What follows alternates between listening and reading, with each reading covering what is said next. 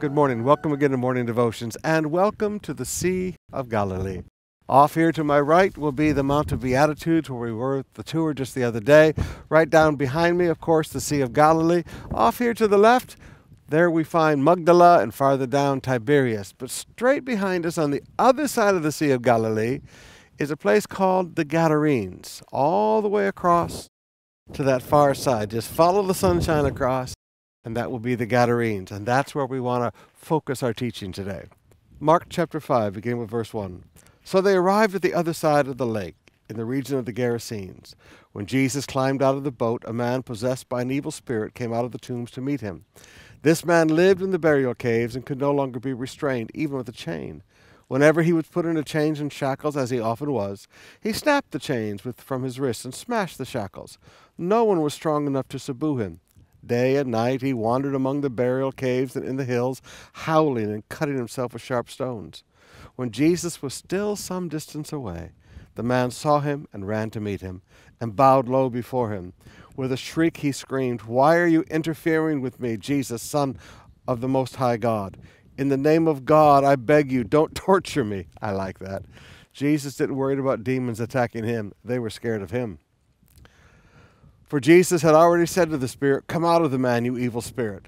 Then Jesus demanded, What is your name? And he replied, My name is Legion, because there are many of us inside this man. Then the evil spirits begged him again and again not to send them to some distant place. Now, we know the rest of the story. Jesus cast them into the pigs, the pig jumped off the cliff, and they were drowned. But what I want you to notice, they begged not to send them to some distant place.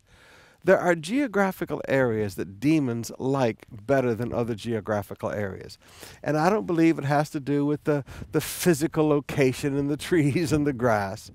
It has to do with the condition of human suffering and sin in the area. Demons love places of death, cemeteries. They love the tombs. They love the stench of death. They love the grief and the mourning that takes place there. But demons also like a sinful atmosphere.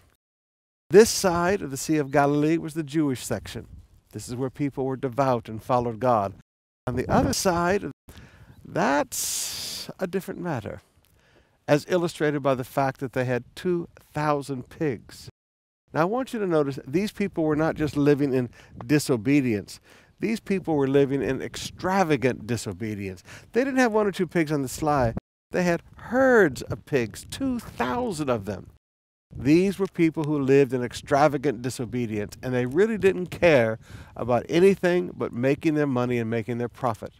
To the point that when the man came and they saw him with the demons cast out and in his right mind, they begged Jesus to leave. They didn't want Jesus around there. He'd cost them money.